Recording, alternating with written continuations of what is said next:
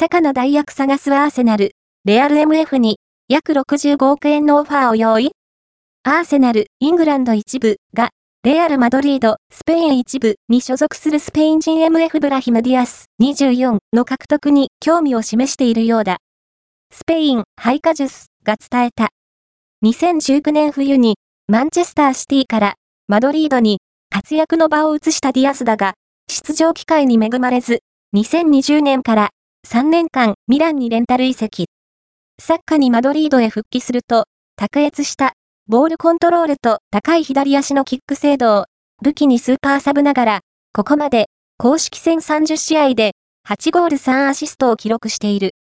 その中で、以前からイングランド代表 FW 部下与坂の負担を減らせるウイングの補強が取り沙汰されているアーセナルのミケル・アルテタ監督がディアスの獲得を望んでいる模様。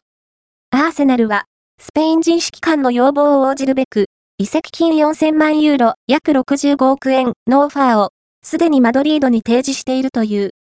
なお、アーセナルは、スペイン人 MF の他に、ウルバーハンプトン・ワンダラーズ、イングランド一部に所属するポルトガル代表フォワードペドロ・ネトの獲得にも興味を示しているとされている。ただ、同選手は、トッテナムホットスパーなど複数クラブからの注目を浴びている。